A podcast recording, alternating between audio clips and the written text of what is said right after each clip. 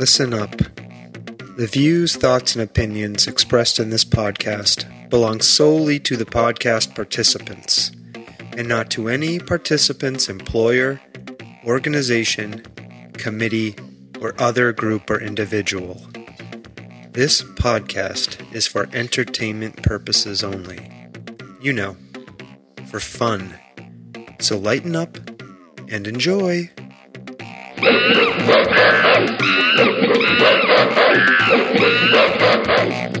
Oh, stomping Jen. I don't know. Here we are. You Here do know. You're right. sitting right here. Of That's course, right. you know. Okay. On this episode, Yes. we are going to be talking about coffee, I love coffee. coffee roasting, coffee right now. coffee roasting yeah.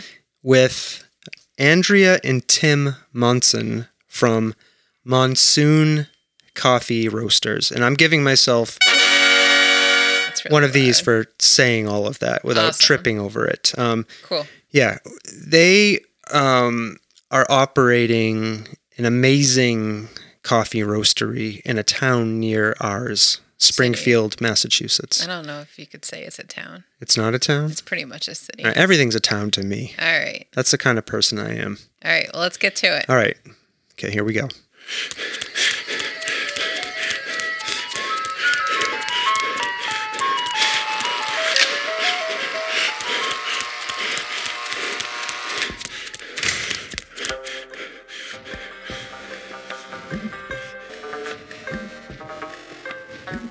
The Soft Serve Podcast.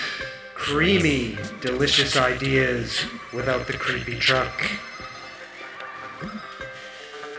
All right, Stomping Jen. Yes. Here we are. we said that already, I didn't know. we? I feel yeah. like I'm having deja vu, like all over again. Yeah, we're going to talk coffee. This is going to be a coffee talk episode. know, I need and we're here with Andrea and Tim Monson from Monsoon Coffee Roasters. So let's say hi to Andrea and Tim. Hello, Andrea and Tim. Hey, Hey. what's happening?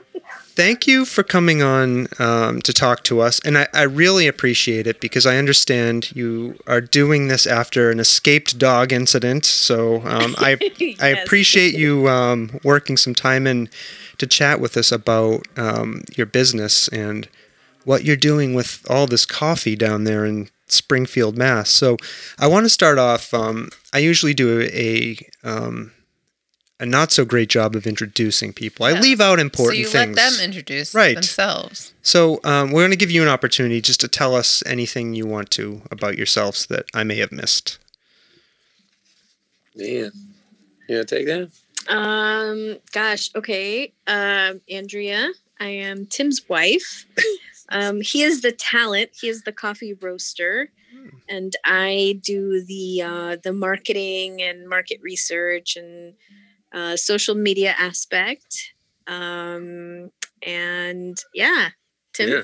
Uh, together we make Monsoon, um, along with a small team of uh, some of our friends. And uh, yeah, we make really cool coffee for uh, people in our own community. community. Um, that's kind of what we're focused on. Yep, and that community is Springfield, Massachusetts, right? That's a large metropolitan type city in Mhm. western Massachusetts, right? It's not Stompy a Jen? It's not a town. Third third largest city, I think, in Mass. Yeah, third largest so. city, um, but a city without any coffee producers at all. Yeah. Um, so we stepped in to fill that gap. Cool. Um, and yeah, we love it. We found our home. Yep, and h- how did you come to open up um, Monsoon Coffee Roastery? Tell us about that. Uh, so this started uh, when we were pregnant with our daughter, and uh, I was just really Seven frust- years ago. yeah, seven years ago. I was just really frustrated, um, going to work every day, uh, and and just kind of ended up with a, a paycheck that I wasn't happy about. Um, mainly just because it was from somebody else, and it was for somebody else's dreams. And so I, I came home home one day, and I was like, "Listen, uh, we got to find a way to make a way for ourselves and make a way for our future, and to stop working for other people's dreams, uh, and start figuring out our own." And, That uh, must that's have- how it got birthed. That sounds like a scary thing to do. Where it you was terrifying. Yeah. as someone I was in graduate school, Tim was finishing his his uh, uh bachelor's and I'm like, oh my God, who did I marry? he doesn't want to have a job. No, she's stuck. yeah, uh, yeah, yeah. I quit my job. I had a I had a job working in risk management, um, and I left that and started working for a brewery. And then I I hurt I hurt my shoulder and, and had to quit that. So I started working for uh, like a small lunch restaurant um, under the table right before we are gonna have our daughter. Um, but all all that time I started I was roasting coffee and um, uh, we just I just had a hunch that that could be a good way for us. Where did you get the name Monsoon Coffee Roastery? How'd you settle on that? Is it connected to your actual last names? Yes. Yeah. So our last name is spelled like the town. Mm-hmm. M O S O N. No relation. No relation. My dad is from California and somehow ended up here and uh, now there's a town named after us. And a bank. And a there's, bank. And they don't give us any money. I'm waiting, waiting for the check. yeah, that'd be nice. Okay. Um, so whenever you put our name into like uh, text any, message any or product. Microsoft Word at the time, that was still a thing. Um, it changes it to monsoon. So we just kind of went with it. That's awesome. Yeah. Mm-hmm. It's a powerful name when I think about the the weather system yeah. it's associated oh, sure. with. You know, it's just that name has a power to it. And it For sure. It evokes wetness. Coffee is stomping Jen. coffee is wet. I want a monsoon of coffee in my mouth. Yes. Yep. Yep. um, so Andrea and Tim, so you you got into this coffee business, and um, and I'm assuming you love coffee, right? Oh yeah. Uh, what yep. do you love about coffee? What is it about this this substance that you love? This bean, this substance. What do, what do you like about it? I love I love um, the reactions that happen during the process of roasting. Um, it's a really unique experience that changes from coffee to coffee, and uh, it's something that most people don't actually get to partake in all the time. You know, everybody gets to drink coffee, um, but the actual process of roasting itself is is quite magical um, and and smells beautiful. And uh, yeah, it's very uh, creative too. You can yeah. take it wherever you want. Yeah, yeah, yeah. And I do and I do have some questions for you about the process. Um, and we'll get to that. Um, I kind of wanted to talk to you about the three core beliefs that you outline mm-hmm. on your um, Monsoon Coffee Roastery website, which I suggest people listening to this go check out. Mm-hmm. It's a great website. Mm-hmm. Um, I spent some time looking at it. Um, the first one there was finding sustainable and environmentally friendly solutions to produce mm-hmm. coffee that has less of a carbon footprint and working towards being zero waste. Um, mm-hmm. Can you tell us a little bit about what that what that means um, to you? As people who are uh, procuring and making coffee? Yes, I think it's just uh, uh, we put into our core values that we need to find better ways to do to operate business and to create revenue. Um, you know, there's there's easier ways and there's harder ways and there's ways that are better for the earth and there's ways that are worse. Um, and sometimes it's a little bit harder to do things in a way that doesn't hurt the earth. Uh, but if you work it into the way you set your business up and the way you build your business, um, then it makes it easier to not compromise.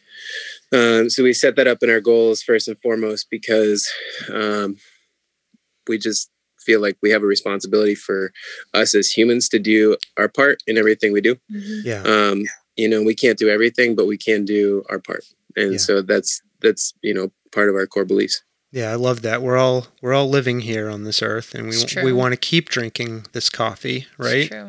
Um, yeah. And we've talked to a lot of farmers um, on our podcast, um, and um, one of the things that I've taken from them is that um, uh, large industrial scale producers do create a lot of damage mm-hmm. and yeah. waste. And is that the same in the um, coffee industry? Um, I mean, yes and no. It depends on what kind of farm. Yeah. Yeah. Um, there's more of an impact right now from from things like global warming um, and from a lack of uh, crop diversity than than anything else in the coffee industry. If anything, like coffee is actually endangered, right? So there there might be there may come a time where we actually won't have any coffee plants to produce coffee from you know so that's really scary You know, there's a big fungus called uh, coffee rust that uh, Mhm. we haven't. Nobody in the industry has really found a solution for to help ward it off. So it's just overtaking plants in many different countries.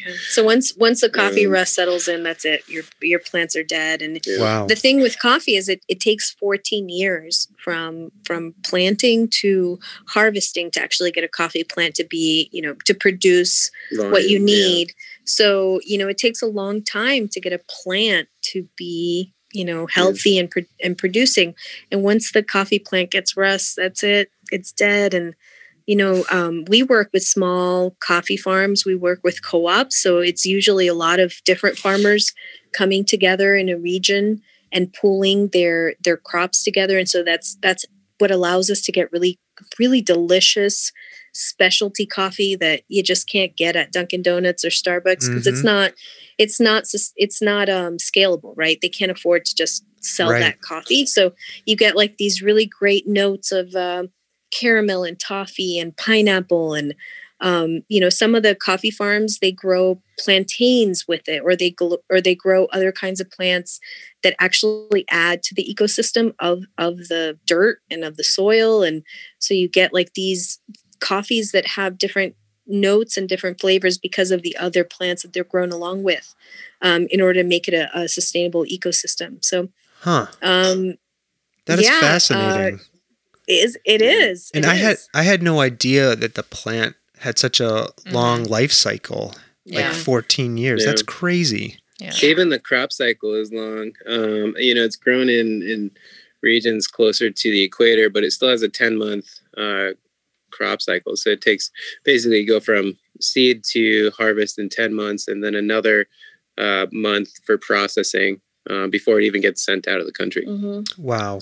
um, you know so it's it's really important that we for us that that we find you know really good coffees and coffees that are sourced from people that are doing better practices um because they spend all the time with it you know we get the coffee and, and i spend 15 minutes roasting it um you know after we've done our research and, and our testing on it and in production it's 15 minutes a batch um, at most um Mhm.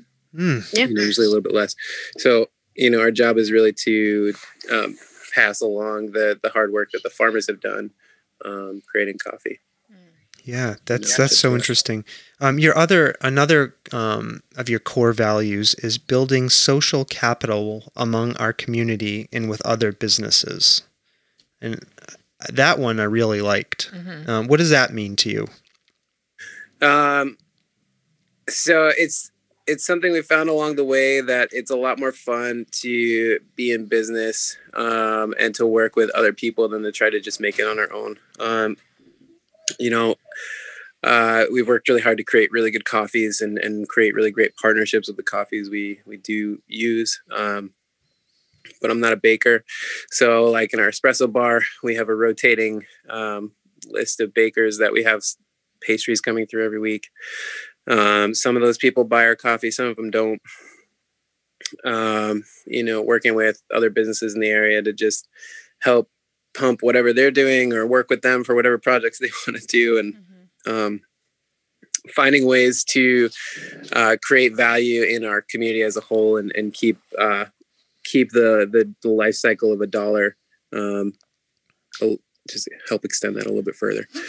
Um, you know, Yeah. we started our, our provisions program in COVID to help some of the vendors uh, that we would, used to work with at farmers markets uh, continue to sell their products yeah. to be able to, you know, because none of us were sure what a farmer's market would look like in the spring of last year. And, you know, so we created an online platform to help facilitate some of that stuff. Um, you know, and that's, it's literally like something we don't make much money on, but we're working with a whole bunch of other businesses and it's, it's really great. Um, Yeah, I'm a strong believer in cross collaborative projects. Yeah. And Yeah, it's the um, a rising tide lifts all boats Yeah. concept, right? yeah Mhm. yeah. absolutely Yeah. I mean, there's enough money in the market for everybody, uh, you know, and, and, the dollar goes further if we work together instead of trying to compete. So, exactly. Yeah. um, And I just want it's just a to, yeah, and I just want to mention to people again. Uh, Tim mentioned um, the monsoon provisions. They have a, a tab on um, you have a tab on your website where you can go on and order like local products and arrange to get them picked up safely and Mhm. um, under the current uh, pandemic type of situation. So Yep. um, people go check that out. Yep. Um, you can see a whole bunch of different types of products on there. Um, and, and the last core value, um, you know, bringing high quality, freshly roasted coffee to local residents, businesses, and partners. I love that because I love high quality coffee. I do. I've we've purchased your coffee. I love it. Yep. It's, It's good coffee. It's true. Um, Thank you. yeah. Anything more you want to say about that last core value? I mean, it does speak for itself. Yeah, I mean that's I mean that's basically that's what we do every day. Yep. Um, you know, That's So- the I think my my my favorite um, illustration of that is having someone order a decaf coffee, handing them the decaf coffee, and then handing it back to me and saying, "You've given me regular by accident." That's and awesome. then I'm like, "Nope, I gave you decaf, but it's just really good coffee." Do you decaffeinate the beans there at your location?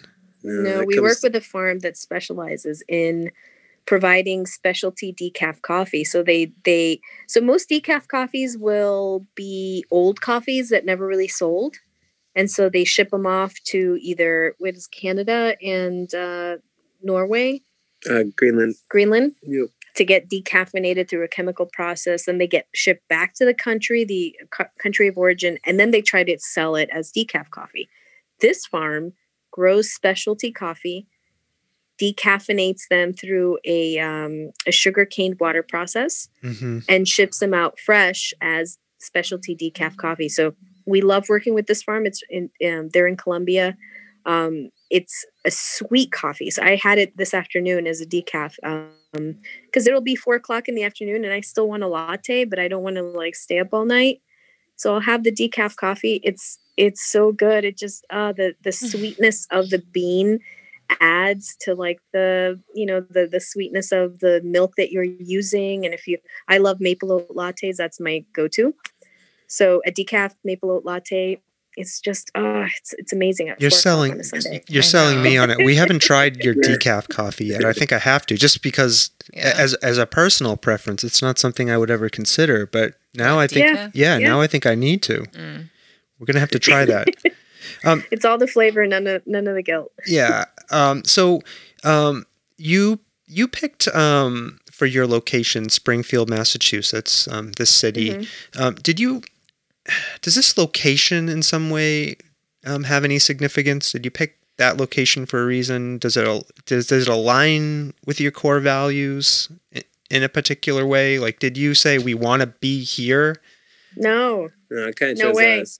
it chose us Yeah, we did everything in our power to leave springfield massachusetts everything totally. went to florida we went to went to philadelphia all places Yeah. um, and it, it it felt almost like a force that was pulling us back. It Hmm. was like a a rubber band, like mm, come back here. Mm. Um, and we were just like, all right, let's let's just you know we we did Tim did his his good uh, due diligence of doing research around the area, and there was just no real coffee producers for 20 miles Yeah, within you know 20 miles ra- radius, Yeah. right? So we realized the market opportunity, um, and uh, yeah, we settled in for it, and it's been great. yeah, we dove into Springfield and Springfield as a city. Uh, the people were were just so proud to have a product that was from Springfield. Yeah, Mhm. Uh, that they really made it easy for us to kind of get the word around because they really just did it themselves. People just told people and told people and told people, and that really helped us. Yeah. That's awesome. Um, so I want to switch back to talking about coffee a little bit more about the plant. Um, where where is this plant grown? It's uh, grown up in the mountains, right? And that's part of the, The issue. Yeah, it's part of the issue, right? It has a really Mhm. special ecosystem it needs. Can you talk a Mhm. little bit more about where it's grown for us? yeah. So it's mostly grown along the equator, so you can find it all around the globe, but mostly around the equator. Um, and the specialty coffee like we buy is is all located um, usually 1600 meters. above. yeah anywhere anywhere above a thousand meters. Sometimes a little bit lower for things in um, in like Brazil um, or like uh, like Vietnam or Asia. Uh, but for the most part, it's really really high grown um, for the for the for the more um, specialty grade coffees. Um, it needs a, a very specific climate that is pretty constant all year, um, and it likes coffee likes uh, volcanic soils and things that are very carbon rich. Mhm. And I noticed on a lot of your packaging and other coffee packages I've seen, they are very, um, they make a point to put the elevation that the Mhm. coffee was Yeah. grown at on there. Is there Mhm. anything specific about elevation that translates into like the taste of the coffee or the quality of the coffee? Anything? Um, again, it has a lot to do with the density of the bean. Mhm. Uh, so if you were to look at a coffee bean under a microscope, um, it would look more like a sponge, um, almost like a sponge that's dried and hard.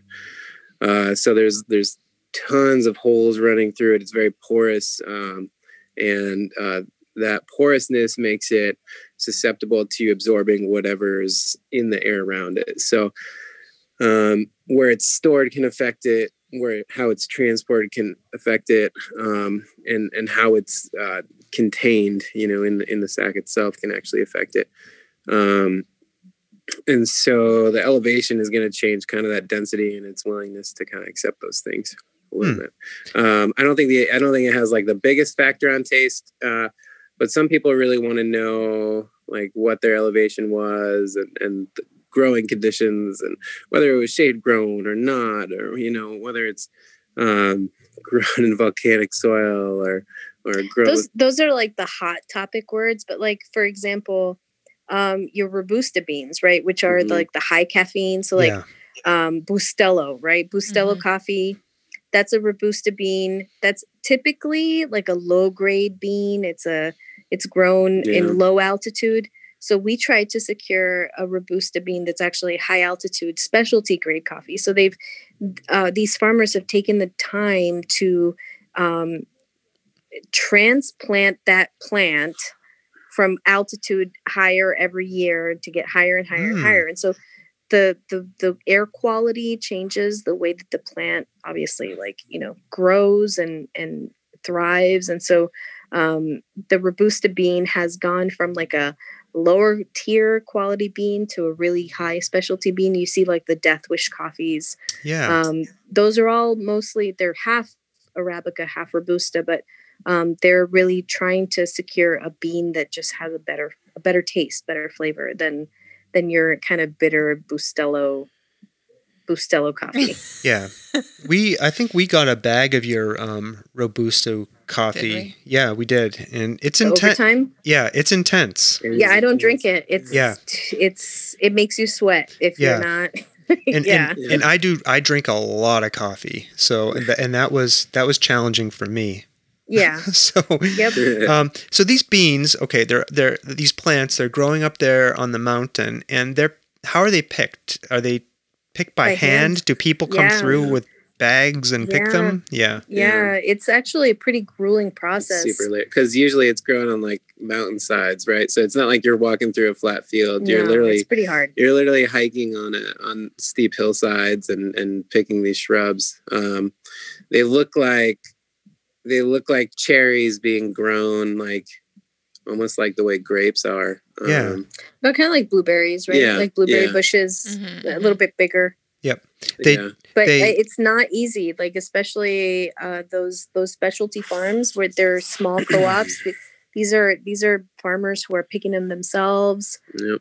and harvesting themselves or sometimes sun dried sometimes not but Yeah. it's it's not easy that's why it's a little bit more expensive and it wouldn't be scalable for like a dunkin donuts or a, a starbucks even because it's just not it's not affordable to there are bigger farms like some of the bigger uh, commodity farms uh, that will will use uh, like machines that can harvest uh, Mhm. but it's harvesting everything at once. Uh, whereas like you know not every uh, cherry on the branch is going to be ready at the same time. Mhm. um, so when they're picked by hand it allows the workers to focus on only the ripe beans um, and that way you get a more consistent crop yield and you can go back and pick the ones that haven't ripened later when Mhm. they do. Um, so you know, it's a lot like a lot of other things. Um, It's handmade coffee, Yeah. right? It's Yeah. like it just takes a lot more time and and more Yeah, I mean, care. after it's picked off the branch, it has to be milled. So, you know, like the inside the fruit is two seeds, and those seeds are the coffee beans. So there's two of them in each little cherry. Do they Um, get but that has to milled? get- Do they get milled at Yeah. the source of picking? Most of the time, yeah. So, Yeah.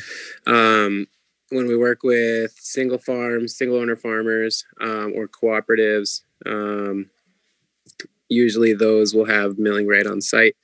Uh, there's other like unions and and regional operatives, um, like like in places like Indonesia, there isn't really on-site farm mills. Everything is uh, by region. So you bring your crop down to the regional mill, and they process it and grade it for you for export. Um, so it really depends on the country and and um, even down to the subregion in, in the country sometimes. Hmm. How do you how do you find these farms? Like, did you go travel down to the Yes. equator and like? no, I uh, wish one day, that's one one. day, yeah. That's that's the next step. That's the funnest part of the job, I think, for some people. hmm Um, yes, we work with brokers, and basically their job is to send people around the world all year round and form relationships with these, uh, you know, mill processors and Mhm. farmers and people in town selling coffee. And, and there's some brokers who there's some companies bro- brokerage companies who really invest in these farmers right so they'll they'll find a co-op that's like doing everything growing sustainable coffee some are rainforest um, grade coffee farms and they'll invest in their farm they'll get them better equipment they'll get them funding for you know extra labor or something and so we like working with the brokers because we know that they're finding farms that are sustainable which kind of Mhm. feed into our own model but also that the that the work and labor is fair right so there's a lot of um there's even like slavery within like some some farms um some coffee farms like in south america yeah. uh, so you have to be really careful when you're when you're working with a broker especially if you're looking at certain farms to make sure that that's not one of the processes right so it's it's on us to do our due diligence to make sure that the coffee that we're bringing to people is a fair coffee in in all respects right Yeah. Yeah. Yeah, and so you and so um, you get the coffee. It comes to you in these big burlap sacks, right? And it's just um, Mhm. like Tim described. It's, it's full of the raw um, seeds, green beans the green beans. So then you roast them, right? You do that on Yep. site where Mhm. your your roastery is. Um, yes, indeed. so do you have? This may be the stupidest question I ask. Um, do you have like a roasting philosophy or a, like a preferred approach to roasting? Is there such a thing as a roasting philosophy?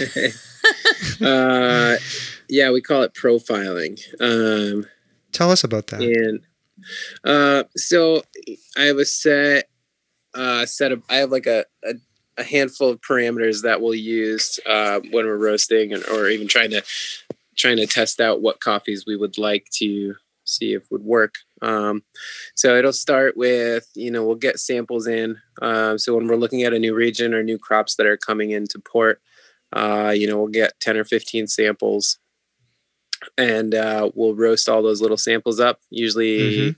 about maybe maybe a quarter of a pound, a third of a pound at a time, um, in a few different profiles. So a couple different rates of rise, um, or or sequences um, to see what brings out the sugars or the, ac- the acidity of it. Um, what kind of a roast level is gonna is gonna bring out better taste profiles for the coffee itself. Um, and then we'll cup them. Uh, I'll cup them without knowing uh, what coffee is from where, so that I'm not biased by price or by origin. Um, and we find the coffees we like and don't like, and then we go from there. Um, once I find a coffee I like, I'll find um, a, a a roast style or a profile that that I feel fits the bean the best, um, and then we'll put that into production. And what does that what does that roasting look like? How do you do it? Like what is the actual process? Does it go in like Sure. an oven or is how do you do that? So we have um we have a fluid bed coffee roaster. So it's a lot different than what most uh, coffee companies roasters look like. It's basically um, a giant. If you could picture like an old school air popcorn popper, Mm, yeah. um, where you kind of throw the, the kernels in the bottom and it you plug it in and the hot air starts pumping out until it pops. It's it's a, a similar process to that. Um, basically, we throw our a, a big load of beans into um, a, almost like a megaphone cone that's upside down, that's being pumped with hot air through it um, really fast. So it kind of lifts the beans up and sends them back down to the bottom, um, and keeps them in a in like a fluid rotation, even though they're not a fluid item. What do you? Is Yeah. there something you prefer about that method? Is or is that what you just started with, or is like what is it about that method that you like? Um, so there's a couple things. Originally, I switched to it uh, because I wanted to be able to roast coffee um, on 100% renewable energy, Mm. um, and electric roasting on a, a traditional drum style roaster is just not very accurate. Um, it doesn't give you very much control in your parameters while you're roasting. Uh, whereas this style had a lot more nuance to it, um, and it, it kind of allows you to bring out um, kind of more truer flavors in the coffee because you're not um, you don't have to depend on it grabbing its heat from a from a, a source that's solid um, it's grabbing its its heat source is being cooked through the air um, Yeah. and then also uh, i can i can make tiny tiny little changes i can turn my burners off and turn them right back on instantly. Uh, if i change the airflow just a little bit i can change my rate of rise on my temperature and how fast i'm cooking it. Um, and so it just it just gives more control that that also um, allows us to have more clarity. Is the roasting process one where you have to be paying attention from the minute you flip that switch to the minute you turn it off? It's it's not like you know putting Set it and forget. It. It's it. not set it and forget it. It's not like a Ron Popeil No. type of situation. they um you know there are some really cool roasting machines that you can get now oh, oh my goodness my dog is, is So- jumping oh my Folks, we're watching a dog leap onto Tim. And He gets a slobber all over. Yep. I know he's a good dog. Um, so they do make some roasters now that you can automate your your profiles. So basically, like once I find that profile, like I can just tell the machine to do it every time. Um, I do every everything we do is by hand. Um, so yeah, I have to pay attention from the second we drop a batch into the second it cools down.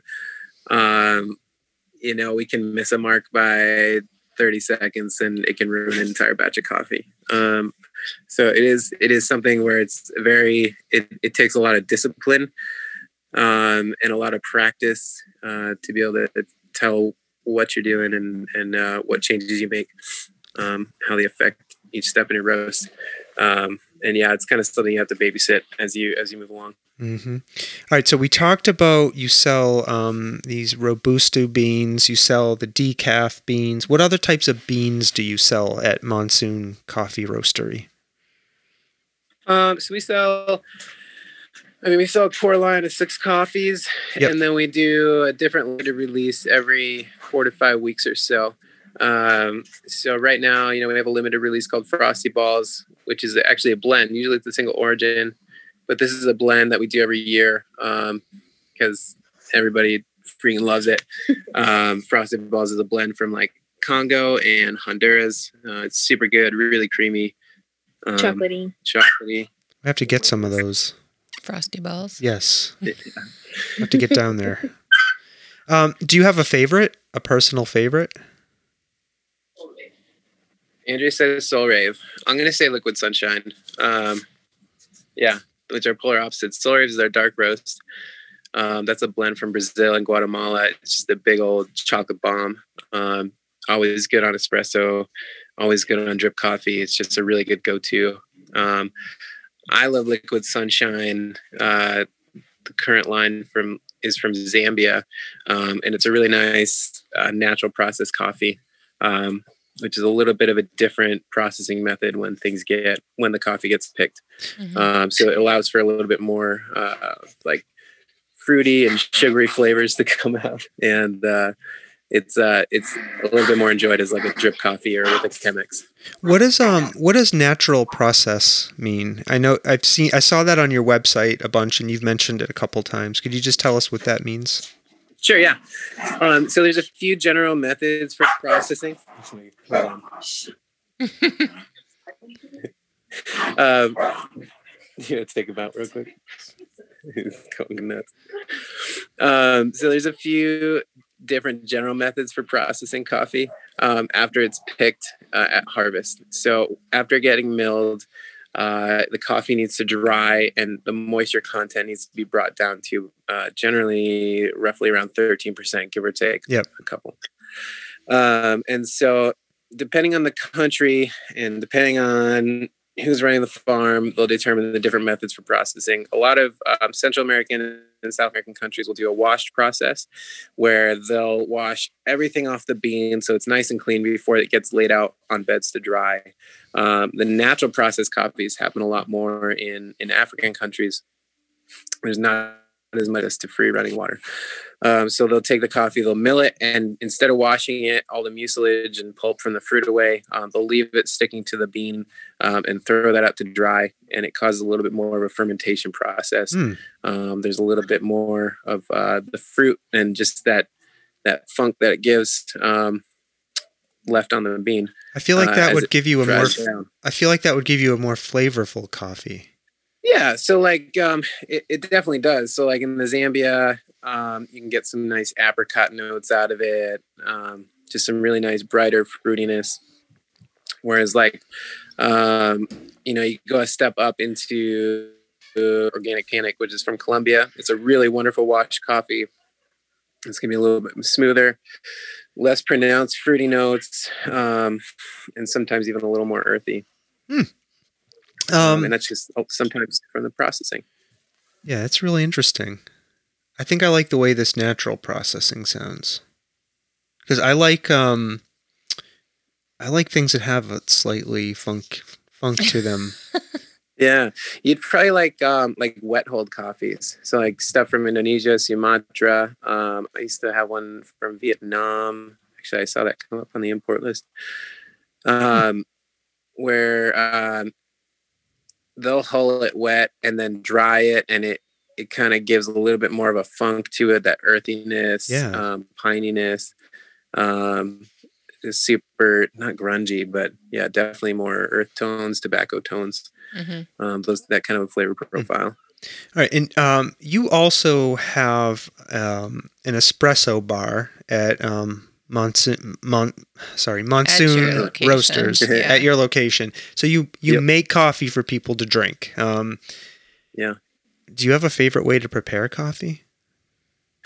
Oh man. Um, so well, so I'll say every day I drink I drink an Amer I drink two Americanos every day, uh, two eight ounce Americanos. So I'll make a short triple shot and uh, stretch it with a little bit less water than what we'd normal normally put in. So that's my go to drink every day.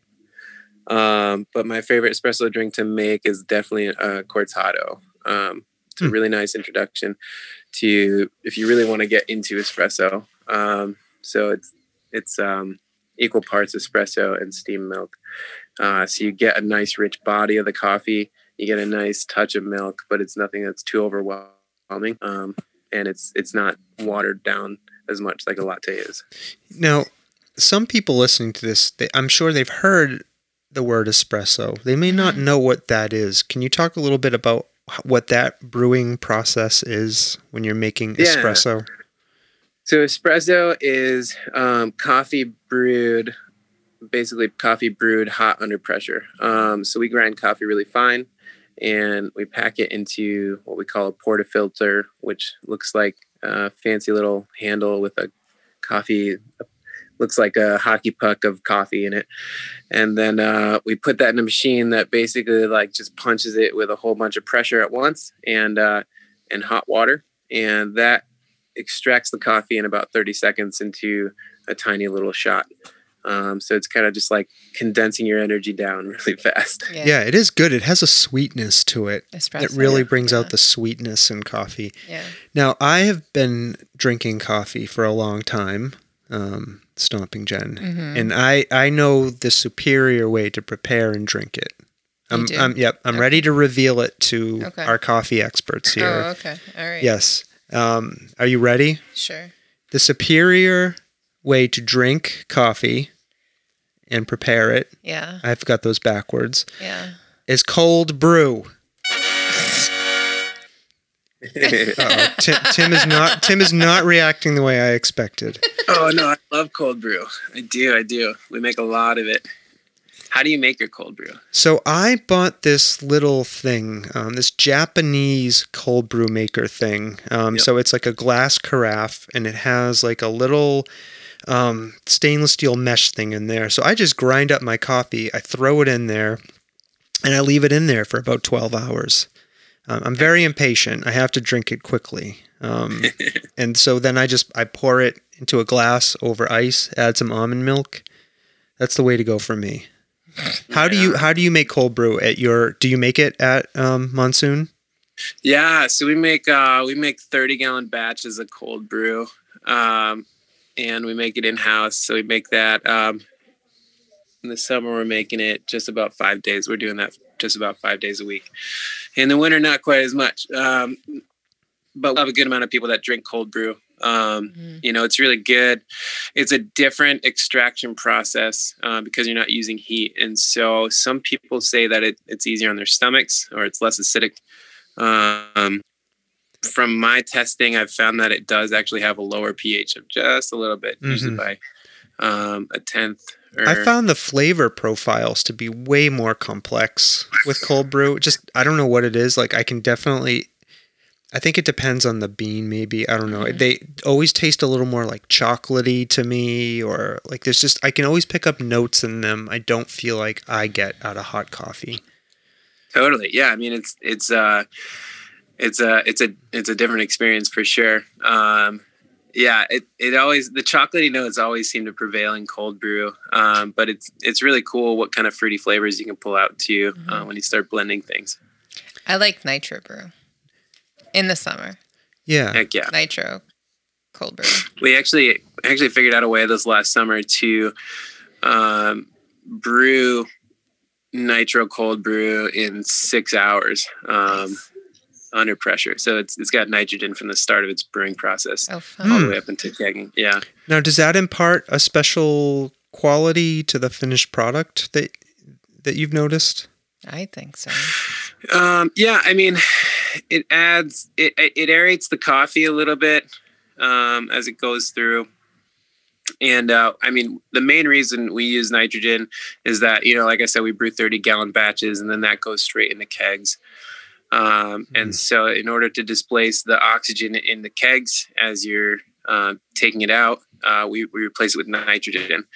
Um, we don't, you know, the other option that people do for beer is CO2. Uh, but unfortunately, CO2 bonds with water molecules. Um, and then that can create carbonic acid. And that, that combined with the coffee tastes really bad. Mm-hmm. um, whereas the nitrogen does not bond with the water molecules. So it sits in there separated almost like oil and water to, um, would do in a glass. Uh, and that's how you get that cool cascade. Um, and beyond that, I'm not actually sure the chemistry of how it can change the taste. Mm. That's interesting. Have you? I'm wondering if there is a mad science element at all to preparing coffee. Like, have you experimented with methods that just didn't work? Like, you were trying to come up with something new? Um, yeah, yeah. Um, with the cold brew specifically, yeah. Um, you know, we have a brewing process that is definitely a little bit unconventional. Um, but I think it makes our cold brew stand out a little bit more than other people's. Um, and then, uh, there's definitely always going to be different ways to prepare coffee. I mean, you can look at uh, the coffee competitions uh, across the country and, and see baristas doing just absolutely nuts nutso things and throwing crazy flavors together that you wouldn't expect. Um, and that's one of the things I love about running the espresso bar is it takes the coffee and uh, allows us to express a little bit more creativity Mhm. um, in our flavors and palettes. You know, this weekend uh, I made a a reduction of uh, fresh turmeric and ginger, and then we paired that with some a little bit of brown sugar and uh, and Meyer lemon, and threw that in a latte um, called the Spicy Vicey. And I mean, it's absolutely delicious. Jesus, Sweet, that savory. sounds good. Yeah, yeah. So you know, I mean, there's all kinds of things that do go with coffee. I need to get down there. Sawtooth is like, we're going there. Yeah. Um, hey,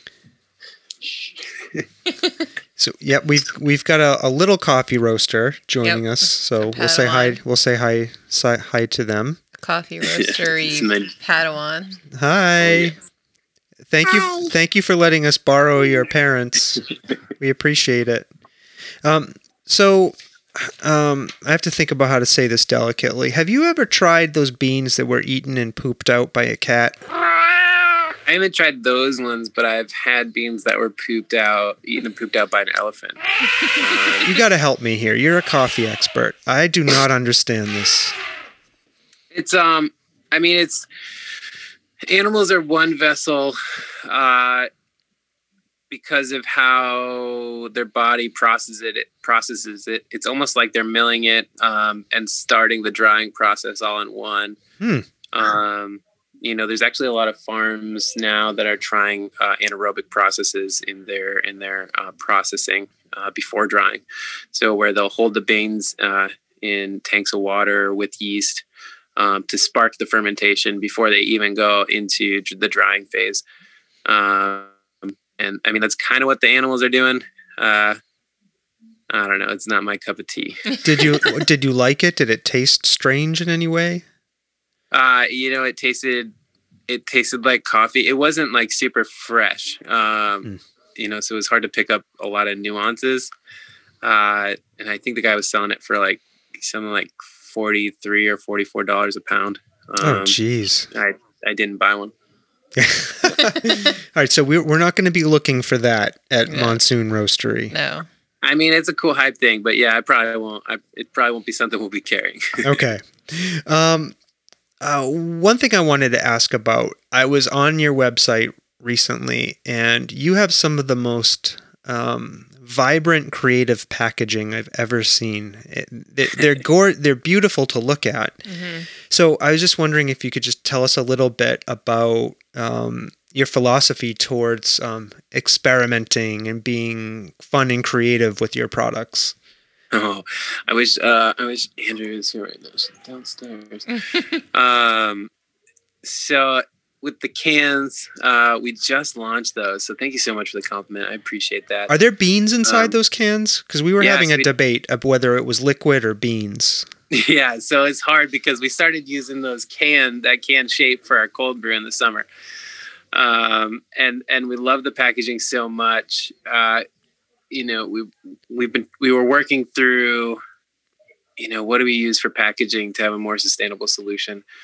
Um, because it felt so terrible. The bags we are using were just had to go in a landfill. Mhm. Um, Mhm. and I just we were not okay with that. And and um, so we went back and forth. We looked at compostable packaging. We looked at tin packaging. We looked at other bags. We looked at these. Like we we went through so many different options. Um, and then one day somebody sent me a video about aluminum and and how it's one of the only things that's actually recyclable. Um, in the recycling chain that we have in the US right now. So uh, it really changed the game for what we wanted to look at. Um, just based on that, I mean, we could, we were like, wow, we could, you know, if I take this aluminum can, I recycle it, Mhm.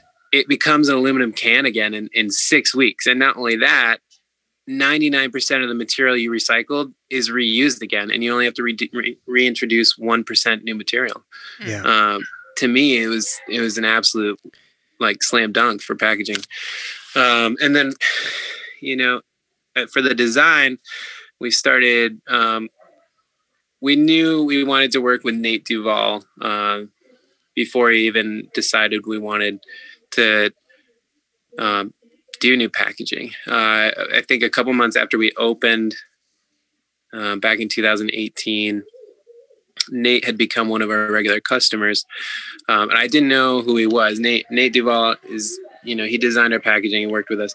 He's uh he's a graphic designer um, that lives in the area, um, and he does he's done a lot of work for um, really cool bands like Dave Matthews and the Mhm. Grateful Dead and all these Oh. really cool big names. Okay. Um, and a couple months after, you know, buying coffee is like, listen, when you're ready to do uh, your next iteration, I would love to help you out. Um, just because whenever I get a bag of coffee, I I think about all the ways I could of what I could do with the bag. Yeah. Um, he sees he sees color on a different level or something. yeah, yeah. So you know, we were like, well, we want a package that is is going to be loud and and fun and and just completely different to what the rest of the industry was is doing, which is like boxy and square and very um uh, very in line. hmm Um, and we just wanted something that was going to express a little bit more of how we feel and and you know what we want to look like. Um, Cool. and so yeah, that's that's how we that's how we got there. Right, we all the also- dots and everything. Yeah, we also want to tell people that um, Monsoon Roastery sells merchandise Yeah. on their website, so you can get um, Monsoon Roastery branded shirts and Mhm. hats and Yep. all sorts of things. Also accessories for brewing, right? Right. You, we um, got their we got our Chemex there. Yeah, I, I need you to Thank help you. me settle a debate real quick. Um, so I have a friend of mine Okay. who um, are we are, are there children around? Can I say this? No, you All can right. say anything. I have a friend who who claims I'm a coffee douche because I use the Chemex, and he he accuses me of of having paid too much for it. He says my grandmother's uh, Mr. Coffee does the same thing. Now I'm outraged by this accusation my friend has made, and I'm wondering if you could weigh in as a as a coffee professional. All right, so here's the deal. I mean, my grandma had a Chemex. All right. Your grandma was awesome. So, you know, the Chemex has been around for more than 75 years. It's not a new device. It's very old technology. Um, it's so it's probably been around longer than the Mr. Coffee. Uh, yes, thank you. everybody, but every, but you know, you're talking to a coffee roaster, so everybody's going to have a different level of, of, you know, what, what's your coffee snobbery, right? Yeah, Um, you know, for me, I'm gonna wake up in the morning and make myself an espresso. Yeah. And that's the level I'm at, you know, because I this is what I do every day. Yeah. Um, I love the Chemex. I love it. heck yeah, I think the Chemex is great. Um, not everybody wants to put that kind of effort into their morning, and I get that. It's it's not easy. All right. Well, thank you. I, I appreciate the expert opinion on that, and I will Yeah, be okay. rubbing that in my friend's um, his nose and that that expert opinion. Um, so, what's on the horizon for coffee? What do you think? What is For the? monsoon? I, I I mean I was a little for monsoon for coffee in general. I mean I was horrified when Andrea um, mentioned that we, we we could see the end of coffee if this global warming scary. continues. Um, but talk to us a little bit. Where you, where is the future of coffee going? Products, the the environment. What do you have to say about this? Um, I think people care about where their coffee comes from because otherwise we won't have coffee one day. Um, I know it's a, it's a grim reality, but it's honestly the truth. Um, and that I mean it has to do with more than just coffee, but uh, the amount of effort we're we're willing to put into where our stuff comes from is the amount that's going to get put back into where it came from. Um, so you know the coffee market it could look better um, but it could also look worse uh, Yeah. there's still a lot of great coffees around um, and I, I still keep seeing them popping up so i'm hopeful that we'll keep seeing a lot a lot more coffee and that um, and that you know people that are consuming coffee will begin to understand uh, the volatility of the market both for price and for um, the crop itself Yeah. Uh, yeah, and for monsoon, we're gonna keep doing awesome things, and um, we're gonna keep roasting amazing coffees and and making sure that you know they come from great places and that everybody's getting what they deserve.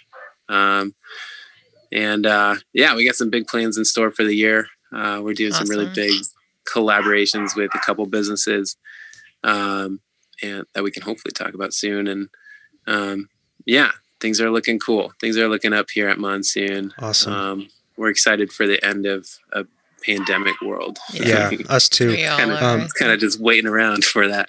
Bef- before we before we let you go, um, anything you want to talk about? Anything specifically you want to plug? Anything you want to address that we may not have hit upon? Um, man, I don't know. I mean, we talked about a lot of really cool stuff. I would say, Can I just say I, I could have easily talked to you for three hours, and we're gonna have to do we're gonna have to do that in the future after Yeah. the pandemic. I I, I really Oh, want to just sit down with with you and Andrea and just geek out on on coffee. So oh, I love doing that. I'm down for it. I'm down Okay. for it.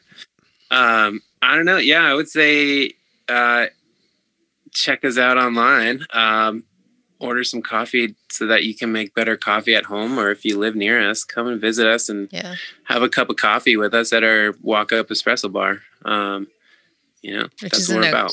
Awesomely cool place. yeah. Oh yeah, Right. yeah. All right, It's a what- little, it's a little cool destination. Yeah. One last question. I have to ask you this. I'm sorry. Um, and you can answer this any way you'd like. Um, we ask all of our guests this Okay. question. What have you experienced that you cannot explain? Oh God. Can you say that one more time? You cut out. Oh, sorry. Um, what have you experienced that you cannot explain? Ooh. Um. So, hold on. Let me think for a second. That's a that's a that's a hard question to ask right here. It's going to be a good one. I can feel it. Man.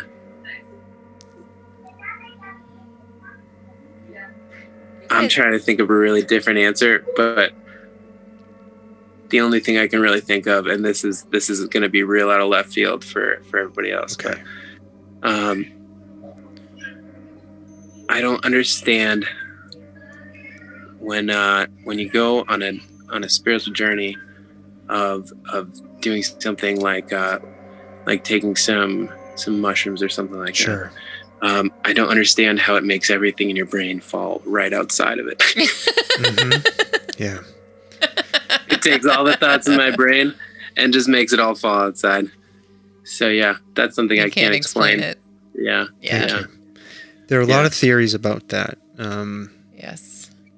We'll talk more about it on a future episode. Um, Yes. Well, thanks for sharing that, um, Tim. We really Definitely. appreciate it. I it. know that's super out of left field. Nope. That's okay. crazy, No, you know we? Yeah. um, we talked to um, a gentleman named Dave Ironman, who is a shamanic coach and Oh um, uh, acupuncture uh, professional, and I asked him actually quite a lot of questions about plant medicine, including um, mushrooms and psilocybin. So um, check out that episode. That he he had some insights into that. Actually, I think because Heck it, yeah, it's a heck yeah. topic I'm super interested in. So Yeah. I am too. I've Um, only I've only experienced I've only been on an experience like that a couple times, but um, each time they, they've been so profound uh, and so beautiful and very in in different ways that Yeah. um, I have such a respect for it. Yeah. Um, and I feel like it's so misunderstood. Yeah, and I'm going to close the loop by saying I think coffee is a plant medicine. Yes, um, it's because true. of what it does for people, Yeah. um, and what it I feel it has done for humanity. So, um, Oh, Tim, definitely. thank you, for, thank thank you and Andrea uh, for your for your work in coffee and bringing us all these amazing coffee products and for for turning your passion into something we can put in our bodies. Thank you. um, Yeah, well, for having us on. I appreciate it. yeah. It So was a uh, good time. yeah, really appreciate it. We hope we get you back, Stomping Jack. Yep. Anything else we want to say? Uh, to our peoples, we love you. Our fans, our listeners. Thank you for listening. Thank you for listening. Please wear a mask. wear a mask. Be safe. Get vaccinated. All the stuff, right? All the stuff. All right. Um, and finally, um, what do we say? Bye now. Okay. Bye now. Yeah.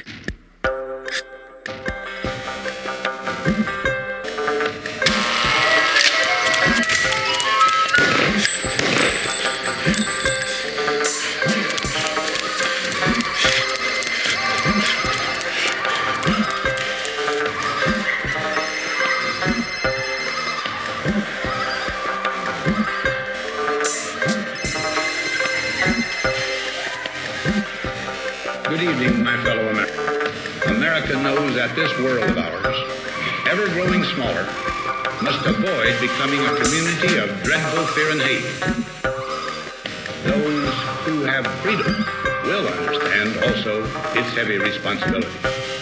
That all who are insensitive to the needs of others will learn charity, and that the sources, scourges of poverty, disease, and ignorance will be made disappear from the earth. And that in the goodness of time, all peoples will come to live together in a peace guaranteed